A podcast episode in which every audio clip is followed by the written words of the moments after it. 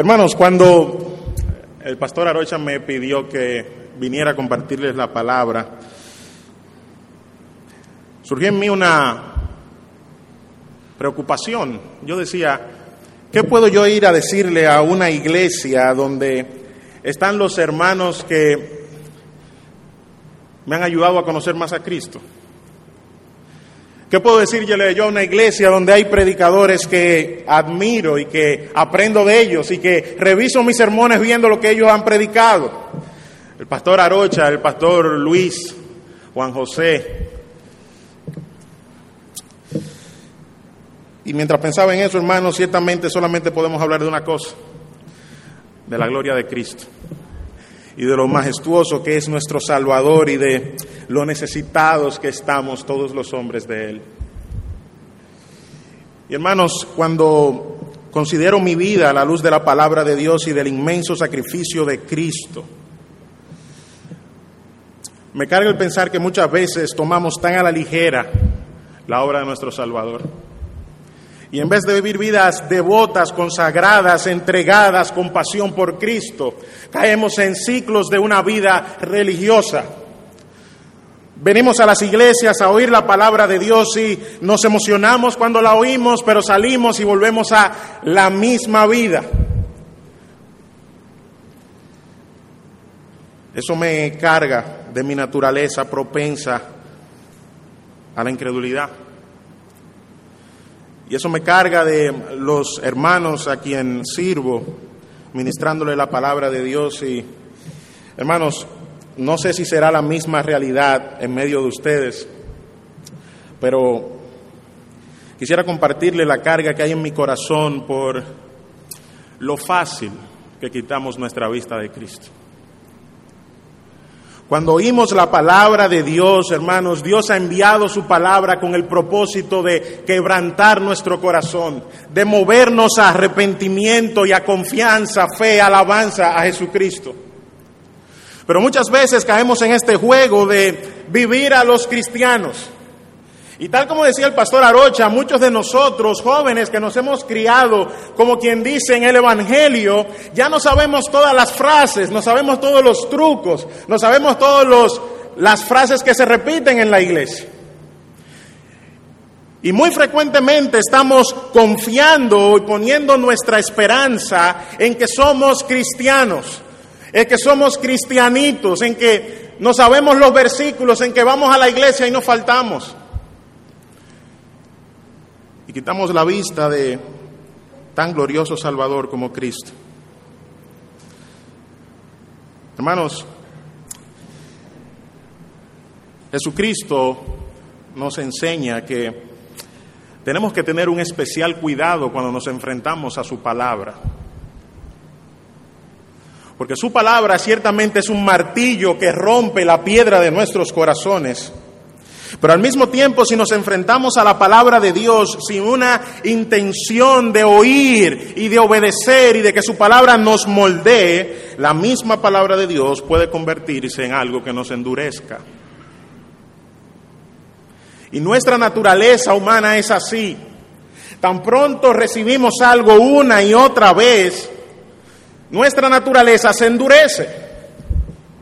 Cada vez que yo salgo de paseo al campo y, me quito los zapatos y camino por la grama, me doy cuenta que mi pie está extremadamente sensible. No puedo pisar ni la grama ni piedra. El campo me molesta porque la planta del pie está acostumbrada al zapato.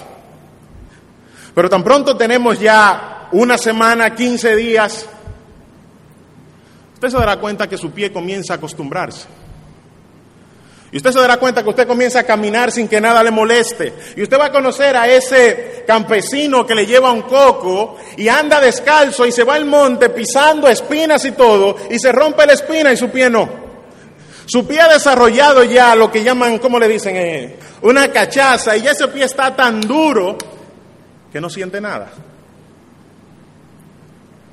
Hermano, yo te pregunto si cada vez que tú te expones a la palabra de Dios, tu corazón responde quebrantado con arrepentimiento y con fe en Jesucristo.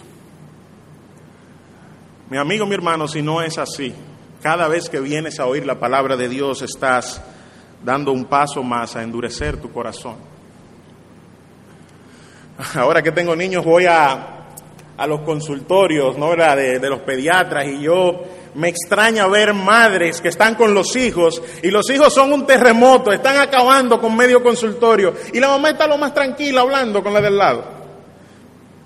Y yo, pero ¿y cómo aguanta? Hasta que el niño rompe algo y ahí la mamá como que despierta y recoge al muchacho. Esa señora se ha acostumbrado a los gritos y al meneo de su hijo. Y llega el momento en que ella desconecta su conciencia. Ya la bulla de su hijo puede molestar a cualquiera menos a ella.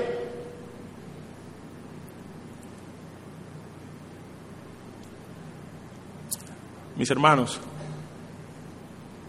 cuando nos exponemos a la palabra de Dios y el Espíritu de Dios nos habla por su palabra, y Dios inquieta nuestras conciencias mostrándonos nuestra condición terrible de pecado y nuestra necesidad de un Salvador. Cuando cantamos de las glorias de Cristo, nuestros corazones debieran ser movidos a amarle. Pero si somos sinceros, ya no sabemos las frases. Si somos sinceros, muchas veces sabemos ya hasta cómo hablarle a los hermanos.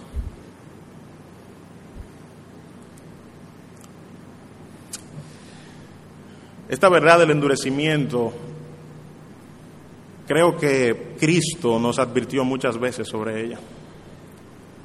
De esa facilidad que tenemos tú y yo de, venir a la iglesia, oír al predicador y decir la prédica fue buena o la prédica fue mala o la prédica fue regular y sencillamente seguir nuestros caminos. O yo no hubiera dicho esto, yo mejor hubiera dicho aquello. Escuchen las palabras de nuestro Señor Jesucristo. Jesucristo dio una parábola una vez sobre el sembrador, y yo creo que aquí todos se la saben.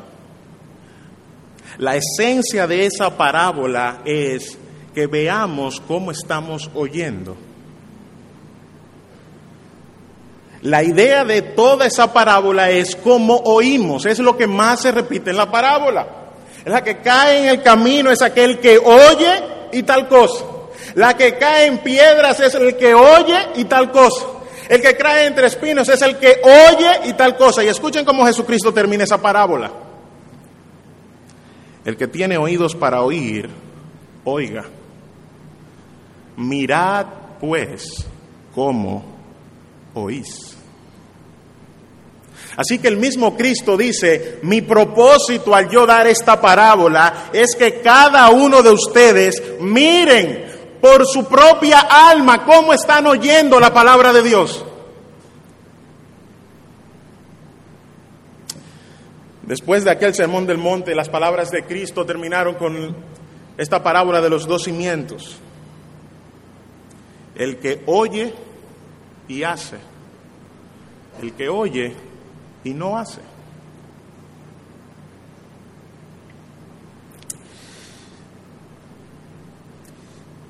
Creo que hay un versículo que apunta directamente a lo que estoy tratando de señalar y es nuestro pasaje del día de hoy, Hebreos capítulo 3, versículo 7.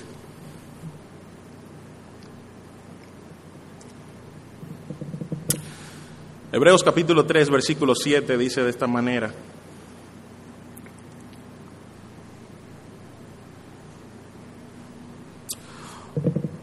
Por lo cual, como dice el Espíritu Santo,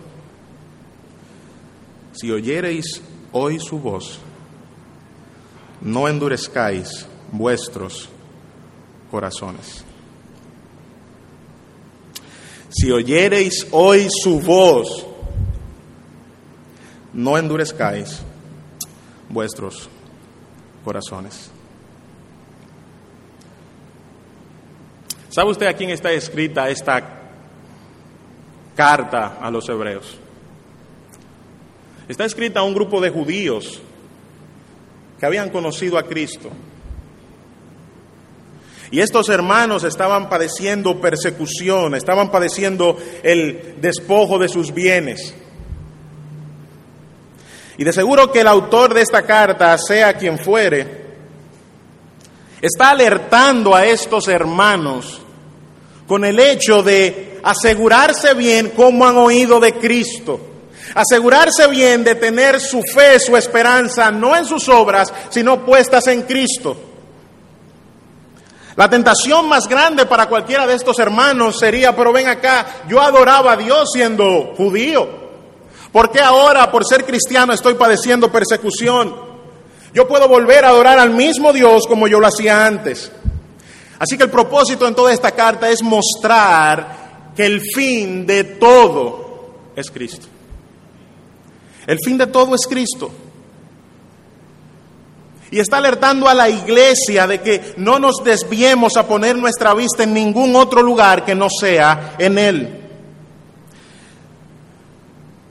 Y usted se preguntará, pero ¿por qué esta advertencia y por qué esta carta para tanta gente es tan incómoda de leer y entender?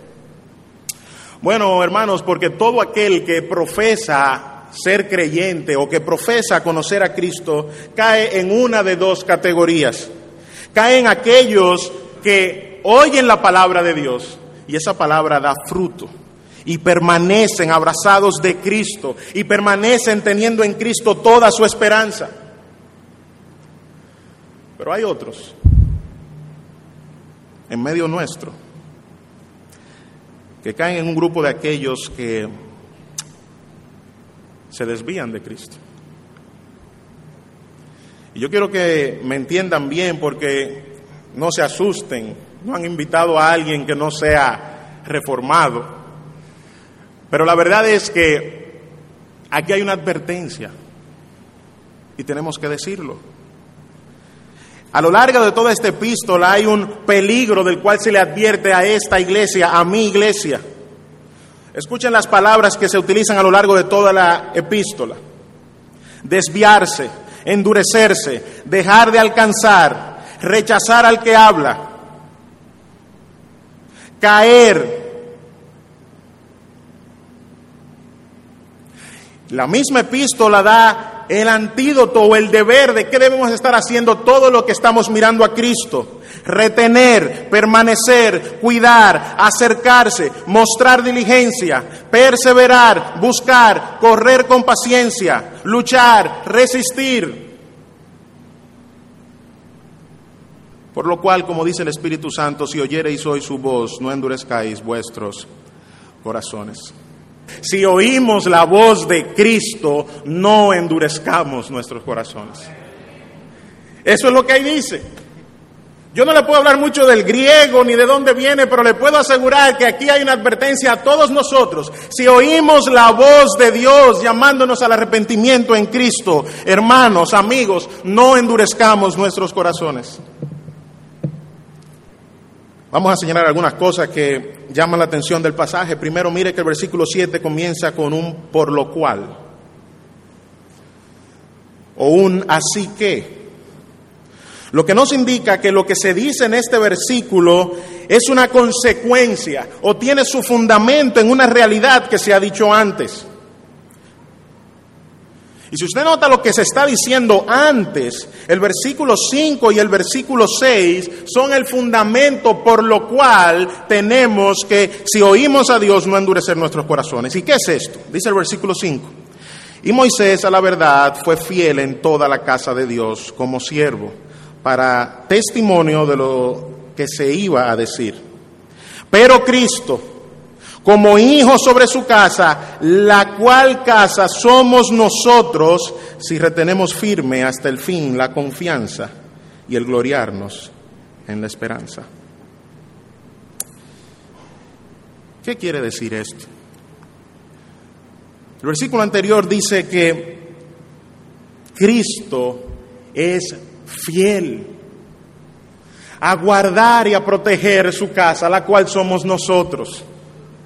Así que hermanos, aquellos que se estaban asustando, el fundamento de nosotros, oír y no endurecernos, es que Cristo es fiel y que Cristo ha prometido salvar a su pueblo y que estamos seguros en Él. Tenemos confianza en que Cristo es nuestro abogado fiel delante del Padre. Pero una vez más la Biblia aquí hace lo que hace a lo largo de toda la Biblia y es decirnos que por eso, si oímos su voz, no endurezcamos nuestros corazones. Por la fidelidad de Cristo, por la seguridad que tenemos en Cristo, debemos prestar diligencia. Es el patrón en toda la Biblia. Ocupaos de vuestra salvación con temor y temblor, porque Dios es el que produce en vosotros el querer como el hacer por su buena voluntad.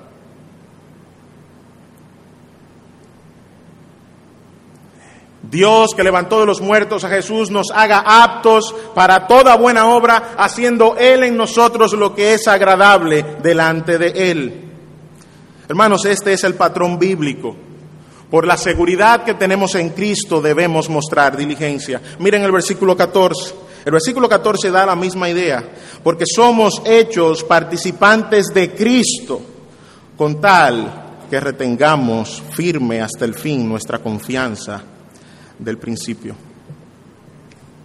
Así que yo puedo concluir que creo que la idea en estos pasajes no es que nuestra salvación depende de nuestra perseverancia, sino que nuestra salvación es demostrada cuando perseveramos. Les repito, nuestra salvación no depende de nosotros, depende de que Cristo es fiel. Depende de la obra realizada por Cristo en la cruz para comprar para sí un pueblo. Sin embargo, nuestra salvación es mostrada cuando perseveramos. La Biblia aquí dice que somos su casa y por eso los hijos de Dios van a permanecer. Así que cuando entremos al versículo 7 y consideremos lo que ahí dice, creo que la idea es esta.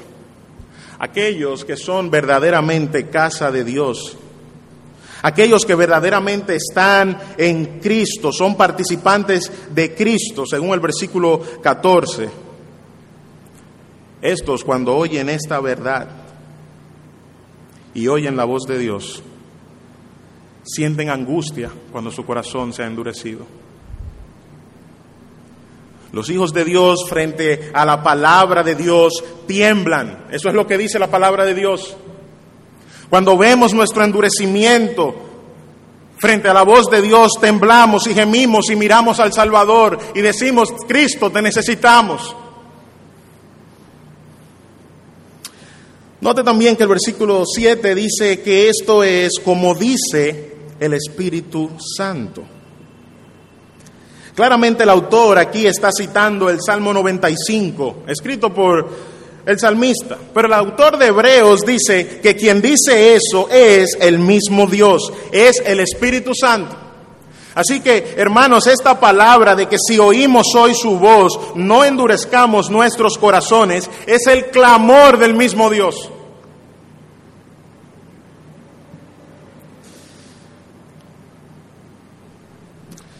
Como dice el Espíritu Santo. ¿Qué dice el Espíritu Santo? Si oyereis hoy su voz. Y nos preguntamos, ¿qué dice la voz? de Dios. Bueno, en el contexto de, este, de esta epístola, lo que se está diciendo es que Dios siempre ha hablado. Y que lo que Dios siempre ha dicho ha sido revelar la persona y la obra de su Hijo Jesucristo.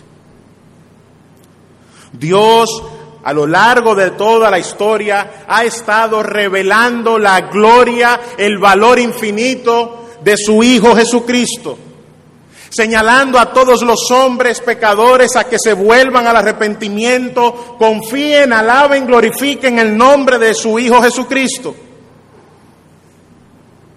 Eso es lo que dice Hebreos en su capítulo 1, del versículo 1 al 3. Dios ha hablado de muchas veces, de muchas maneras en otro tiempo a los padres por los profetas. Su revelación máxima, su Hijo, Jesucristo.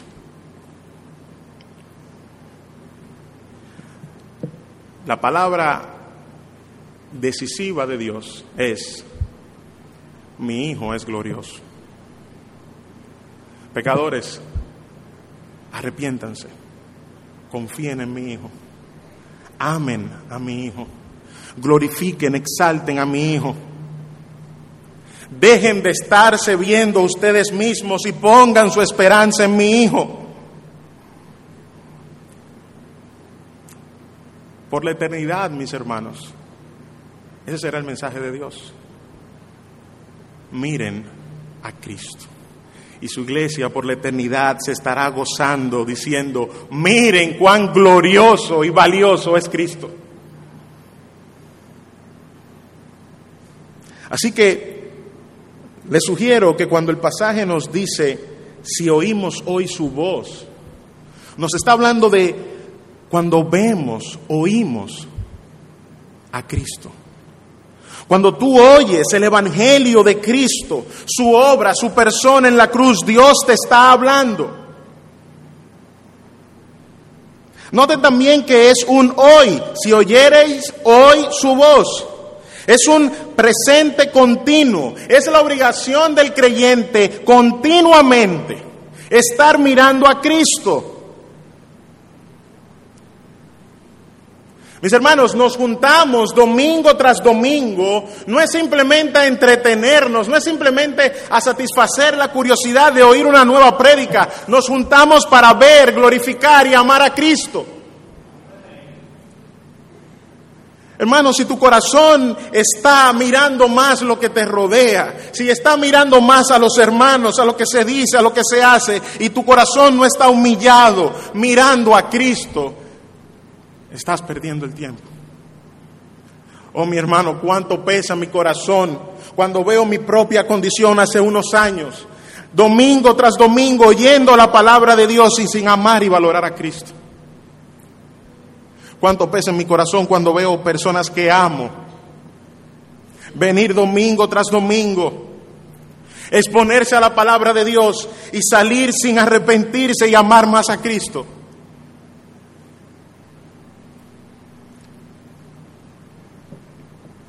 Si oímos hoy su voz.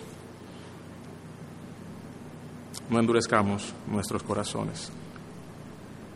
La obligación de cada uno de nosotros, hermanos, como creyentes, es continuamente, es hoy, mirar a Cristo.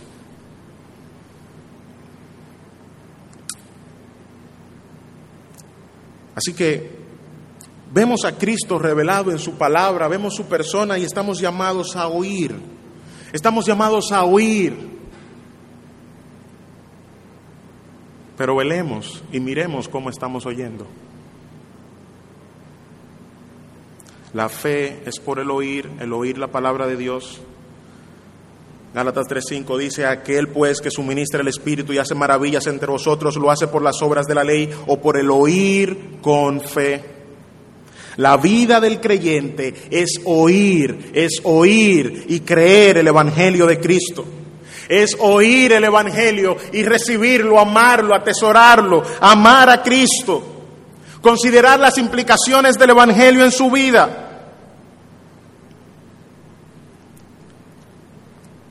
Si oyereis hoy su voz, no endurezcáis vuestros corazones.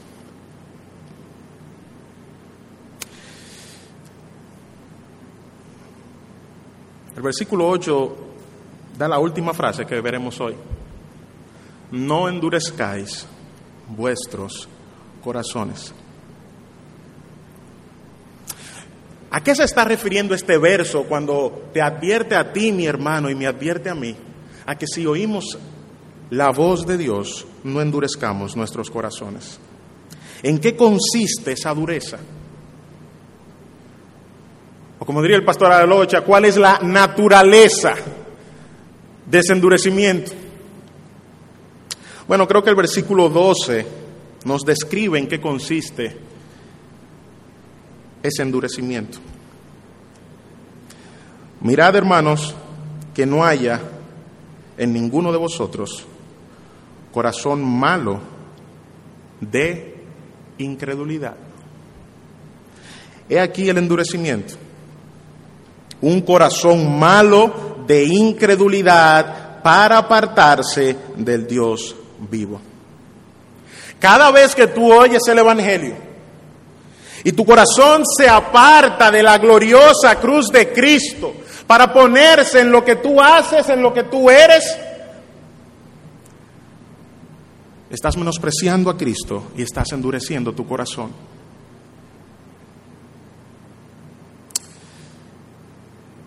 ¿Cómo pasa eso?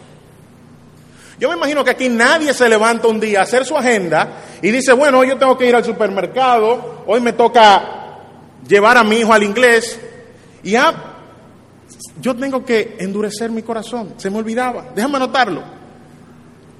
Nadie planifica este endurecimiento. Así que yo sé que la mayoría de nosotros cuando pensamos en esto de endurecer, pensamos en otro, porque lo vemos muy distante. Nosotros no somos de lo que nos disponemos a endurecer nuestro corazón.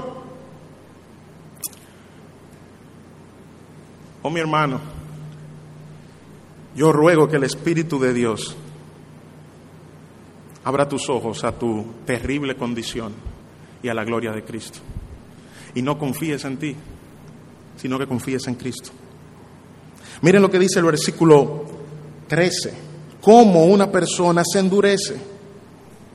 Antes exhortaos los unos a los otros cada día, entre tanto que se dice hoy, para que ninguno de vosotros se endurezca por el engaño del pecado.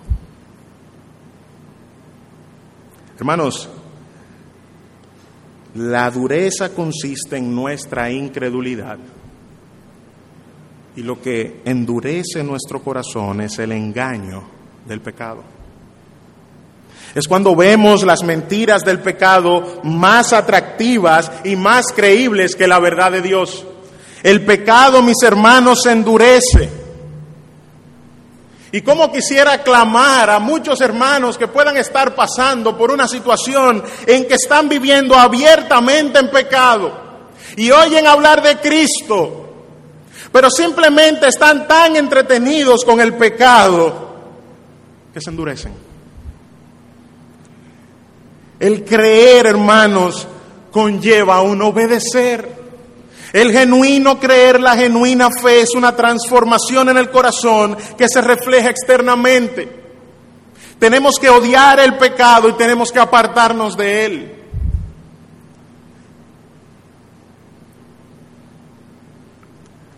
No sea que ninguno de nosotros se endurezca por el engaño del pecado. Ahora nos preguntamos entonces, ¿qué hacer? Porque todo lo que hemos dicho es que hay una advertencia aquí a que si oímos el Evangelio de Cristo, oímos la voz de Dios llamándonos a glorificar y a confiar en su Hijo, no nos endurezcamos en nuestros corazones. Y estamos diciendo que el pecado nos endurece. ¿Qué hacemos?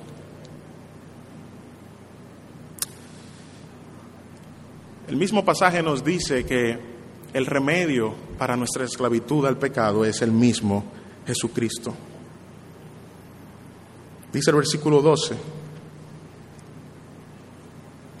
Mirad hermanos que no haya en ninguno de vosotros corazón malo de incredulidad para apartarse del Dios vivo. Nuestro refugio es el mismo Dios Así que mi hermano, si tú te sientes atado por el pecado, tu remedio es venir a los pies de Cristo y mirar el Evangelio y pedirle a Dios que perdone tus pecados y descansar sobre Cristo la culpa de tu pecado. Pídele a Dios que te libere. En el Evangelio de Cristo hay poder, hay poder para librarnos del pecado. El mismo contexto dice dos cosas más. Dice el capítulo 2 en su versículo 1 que por tanto es necesario que con más diligencia atendamos a las cosas que hemos oído. ¿Y qué es lo que hemos oído? Ya se ha dicho, el Evangelio de Jesucristo. Es necesario que con más diligencia atendamos el Evangelio. Es necesario que con más diligencia atendamos el Evangelio.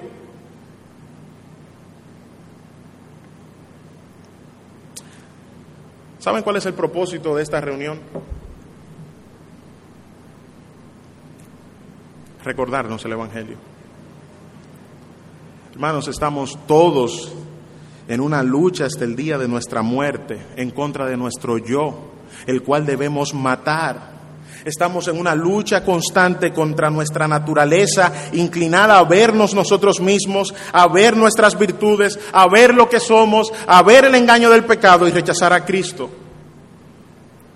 Y la manera en que Dios lo ha establecido, de tal modo que podamos juntarnos, es lo que dice el versículo 13 del capítulo 3. Antes, exhortaos los unos a los otros cada día Hermanos, nos reunimos a exhortarnos, a recordarnos mutuamente el Evangelio y la gloria de Cristo, para que ninguno de nosotros caiga endurecido por el engaño del pecado. D.A. Carson tiene una cita en su libro For the Love of God que dice de esta manera, una de las fuertes evidencias de la naturaleza pecaminosa humana radica en nuestra propensión universal a desviarnos. En otras palabras, toma mucha energía, dedicación, esfuerzo, la santidad, el acercarnos a Dios. En la gracia de Dios los humanos a veces muestran esta virtud, pero donde esas virtudes están ausentes, el giro es inevitablemente hacia la indisciplina, la desobediencia, la caída. La gente no se desvía a la santidad aparte de un esfuerzo guiado por gracia. La gente no se inclina, no se desvía a una vida de amor, de devoción a Cristo, a una vida apartada del pecado que no sea con un esfuerzo guiado por la gracia de Dios.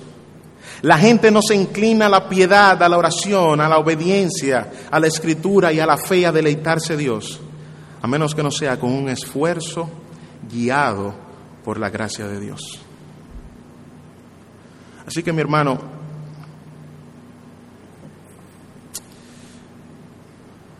el punto de todo lo que hemos dicho es este. Te clamo, te ruego que mires a Cristo.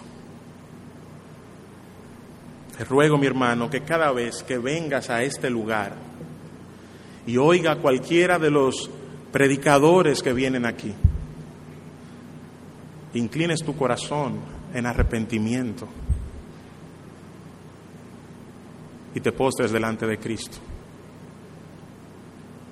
Si no, estarás caminando al endurecimiento. Yo quiero terminar con la historia de un hombre del cual leímos hace un rato. Marcos capítulo 6.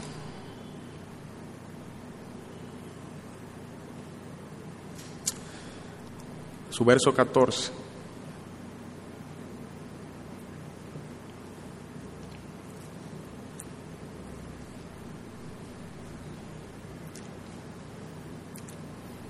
Marcos 6, 14 al 20. Se narra la historia de un hombre que estuvo mucho tiempo oyendo la palabra de Dios. Y nos narra su final terrible al haber endurecido su corazón. Dice el verso 14, oyó el rey Herodes de la fama de Jesús, porque su nombre se había hecho notorio y dijo, Juan el Bautista ha resucitado de los muertos y por eso actúan en él estos poderes. Otros decían, es Elías y otros decían, es un profeta o alguno de los profetas. Al oír esto Herodes dijo, este es Juan, el que yo decapité, que ha resucitado de los muertos. Porque él mismo, Herodes, había enviado y prendido a Juan y le había encadenado en la cárcel. por causa de Herodías, mujer de Felipe, su hermano, pues la había tomado por mujer. Porque Juan decía a Herodes, no te es lícito tener la mujer de tu hermano. Pero Herodías le acechaba y deseaba matarle y no podía. Porque Herodes temía a Juan, sabiendo que era un varón justo y santo, y le guardaba salvo. Y oyéndole se quedaba muy perplejo, pero le escuchaba de buena gana. ¿Qué tiene que ver la historia de este hombre con nuestro mensaje de hoy? En el momento que esto se escribe, se está hablando aquí el verso 14 del rey Herodes, en el momento en que él oyó hablar de la gloria de Jesús. El momento preciso para Herodes responder en arrepentimiento de sus pecados y en glorificar a Cristo y en rendirse a Cristo es el versículo 14. Herodes oyendo de la fama de Jesús. Sin embargo, es penoso que este hombre en ese momento, en vez de proceder con el arrepentimiento que trae salvación, procedió, como dice Segunda de Corintios, a la tristeza que trae muerte. Segunda de Corintios dice que hay dos tristezas. Hay una tristeza que produce el mundo, que lleva a muerte, y hay una tristeza producida por Dios que trae al arrepentimiento.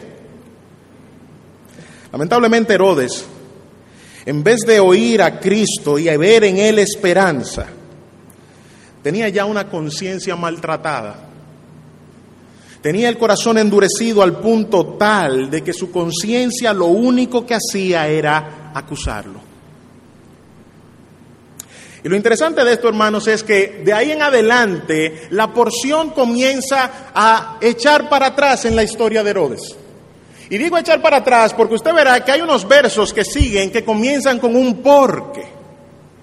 Así que el verso 16 dice que Herodes pensaba que Jesús era Juan, al que él había decapitado, dice el verso 17, porque Herodes había hecho algo. Y el versículo 18 sigue más para atrás y tiene otro porque. El versículo 20 vuelve y dice la razón. Estamos entrando aquí al corazón de Herodes. ¿Qué ha pasado con este hombre que tiene al mismo Dios de frente y en vez de moverse a arrepentimiento lo que se mueve es a una culpa de muerte? Así que yo les sugiero, mis hermanos, que la forma idónea para entender este pasaje es leyéndolo de atrás hacia adelante. Porque el versículo 20 es la parte más atrás donde vamos en cuanto al corazón de Herodes. Miren que el versículo 20 termina diciendo esto. Herodes oyéndole a Juan se quedaba muy perplejo, pero le escuchaba de buena gana. Yo les sugiero, mis hermanos, que este es el estado más atrás que podemos ver en la conciencia, en el corazón de este hombre. Un hombre que está cercano a Juan el Bautista, el más grande, según el mismo Cristo, de los profetas, nacido de mujer. Y Juan el Bautista está hablándole a Herodes el mismo mensaje de Dios, arrepentimiento y fe. Arrepentimiento y fe. Y dice este texto que Herodes oía eso, ¿cómo? De muy buena gana. Hay algunos escritos que tienen esta palabra que se quedaba muy perplejo. En algunos, dice, en algunos sitios dice como que él hacía muchas cosas, pero en otros dice que él se quedaba estático, pero oía de buena gana. Quiero sugerirle algo, note que ahí ese pero está como que lo contrario de oír de buena gana era lo que hacía Herodes, quedarse perplejo. Él oía le encantaba, pero se quedaba estático. No hacía nada. ¿Cuánta gente domingo tras domingo le encanta oír la palabra de Dios? Pero no proceden en arrepentimiento. Miren, al principio de este capítulo, y perdónenme que lo mencione, pero Cristo está en su pueblo, en su ciudad, predicando. Y dice que había mucha gente que se admiraba de su doctrina. ¡Wow! ¿De dónde saca este tanta inteligencia? Pero dice Cristo que Él se maravillaba de la incredulidad de ellos. Hermanos, solamente dos veces en los evangelios se dice que Cristo se maravilló. La primera se maravilló con la fe de un hombre. ¿Se acuerdan? El cinturión. Jesucristo al oírlo se maravilló y dijo, ni aún en Israel he hallado tanta fe. Y el segundo momento donde vemos al mismo Hijo de Dios sorprendido es frente a incredulidad.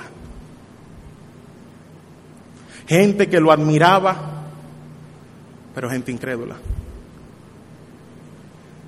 Mis hermanos, que Dios nos libre de ese espíritu, de admirarnos de la palabra de Dios y permanecer en incredulidad.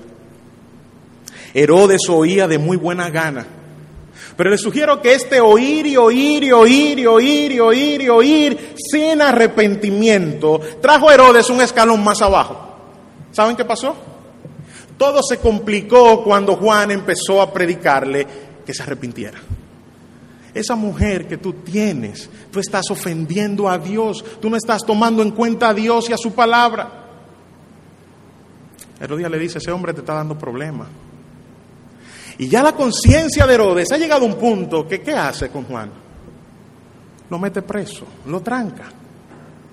Esta conciencia estaba endurecida ya a un punto que aquella persona que él sabía que era un hombre santo, justo, él se atrevió a tomarlo y a trancarlo. Pero noten, él no estaba tan mal porque en la cárcel dice ahí que él lo cuidaba. Como Juan es un hombre de Dios, yo no quiero que me lo maltraten. Hay mucha gente que han llegado a ese punto, ¿saben? De Herodes de que oyen la palabra de Dios y se quedan perplejos, no hacen nada. Y van cayendo hasta que el pastor predicando comienza a enfrentarlo, guiado por el Espíritu Santo con su pecado y llamándolo arrepentimiento. Y ese hermano hace así, dice, vamos a trancar a este pastor. Miren, la predica era buena, pero el pastor se mete mucho con uno. El pastor se equivoca mucho y, y ya ese hermano oye a ese pastor, pero a este otro no lo oye.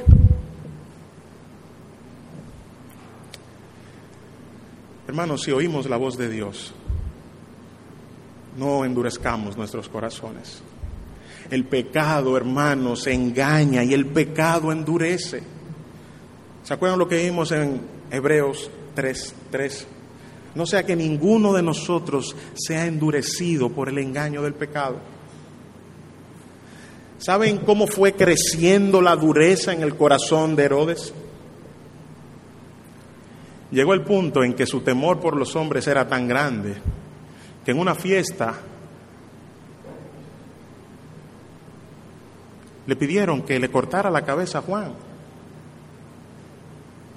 Y ya esta conciencia que tiene unos cuantos años oyendo y no haciendo nada, trancando a Juan, pero cuidándolo, llega al extremo de por temor a los otros hombres cortarle la cabeza a Juan. Yo no sé si usted está viendo ahí una escalera descendiente de dureza. ¿Y saben qué? Llegó el momento en que el glorioso mensaje de Cristo llegó a los oídos de este hombre. Comenzó a oír de la fama del Mesías en medio de nosotros. Pero su corazón estaba tan endurecido que en vez de él proceder en arrepentimiento y fe, su conciencia comenzó a acusarle.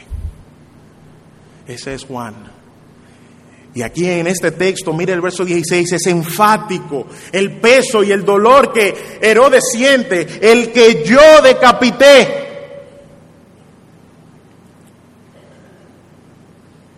Hay un extremo de dureza en que aún el mensaje del Evangelio lo rechazamos y la culpa crece en nosotros, nos arropa y no tenemos la humildad suficiente de venir con lágrimas y decirle, Señor Jesucristo, sálvame. Mi hermano, que Dios te libre de esa dureza.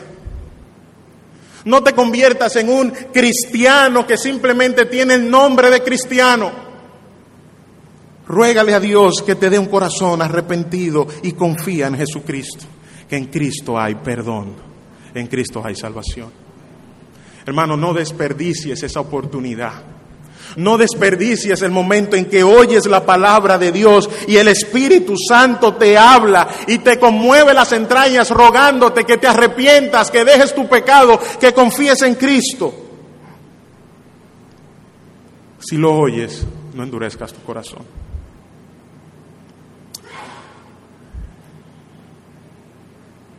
Cuando volvemos a oír de este Herodes, Es en Lucas capítulo 23. Muy seguramente, dos o tres años después que ha pasado este, este momento en que él oyó hablar de Cristo.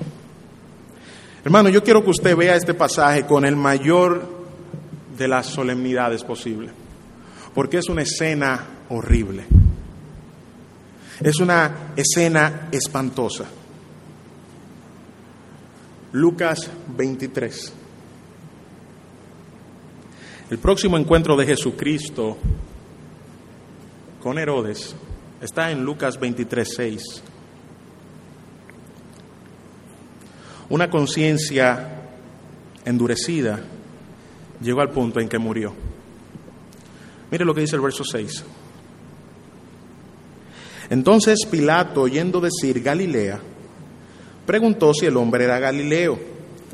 Y al saber que era de la jurisdicción de Herodes, le remitió a Herodes, que en aquellos días también estaba en Jerusalén. Escuche el versículo 8. Herodes viendo a Jesús se alegró mucho porque hacía tiempo que deseaba verle porque había oído muchas cosas acerca de él y esperaba verle hacer alguna señal.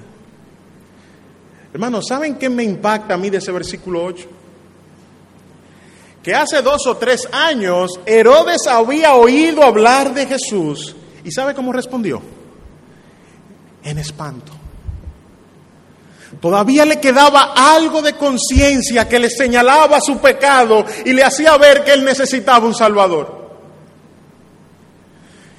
No sabemos por qué proceso pasó Herodes, pero llegó el punto que cuando yo hablar de Cristo, era un chiste. Él estaba contento, ah, sí, Jesús, yo quiero que Él venga, porque tengo mucho oyendo de Él y yo quiero verlo hacer un truco de eso que Él hace. Yo quiero que Él me entretenga. Hermanos, esta conciencia había llegado a un punto que aún teniendo al Salvador de frente, no se movía arrepentimiento.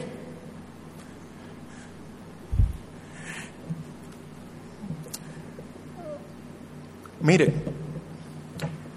del versículo 66 del capítulo 22 al verso 71, los ancianos del pueblo enfrentaron a Jesús y le preguntaron. Y Jesús a lo menos abrió su boca y le respondió, dice el verso 67, ¿eres tú el Cristo? Dínoslo. Y les dijo, si os lo dijere, no creeréis. Y también si os preguntare, no me responderéis ni me soltaréis. Pero desde ahora el Hijo del Hombre se sentará a la diestra del poder de Dios. Hermanos, Cristo a lo menos a estos hombres les respondió y le mostró su gloria. Aún sabiendo que estaban endurecidos, aún sabiendo que había un punto en que ellos, aún Cristo diciéndoselo, no iban a creer, Cristo les respondió. El capítulo 23 narra el encuentro de Jesús con Pilato. Versículo 3.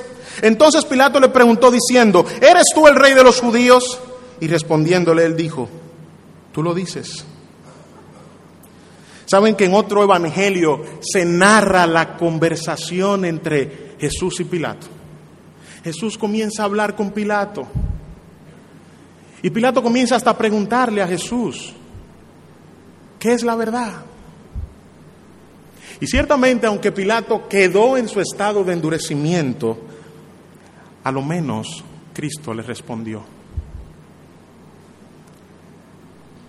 Y por eso creo que el versículo 9 es una de las escenas más tristes. Dice el capítulo 23, verso 9, que Herodes le hacía muchas preguntas a Cristo, pero Cristo a Herodes nada le respondió. Y yo siempre me preguntaba, ¿por qué Cristo a Herodes no le habló?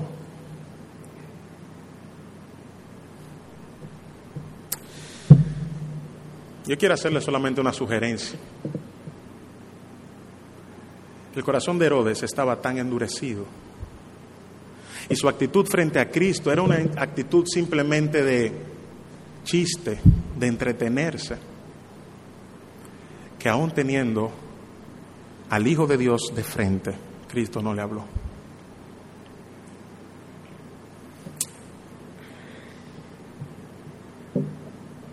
Tendré que decir aplicación, que es lo que se supone que uno ha de decir.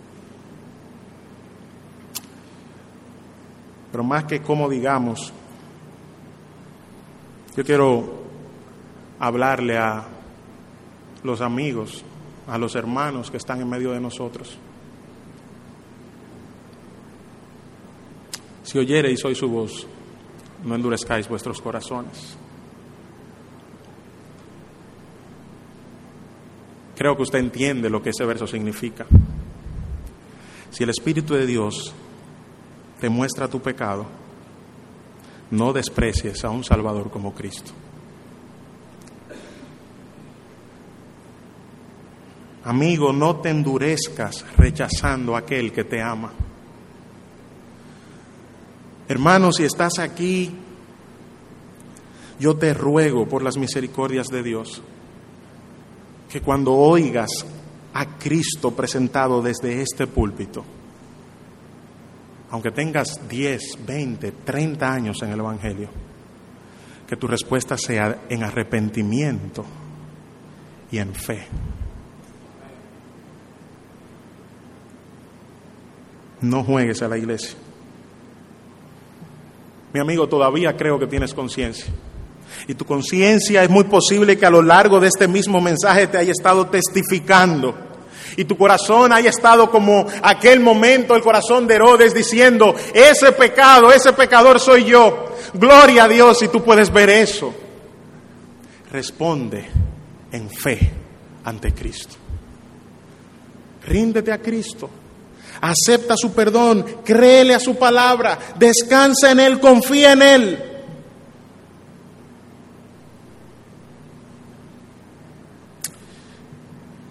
Hebreos 10, 19. En mi iglesia me relajan porque yo siempre digo, este es el último versículo y siempre se me ocurre un versículo más.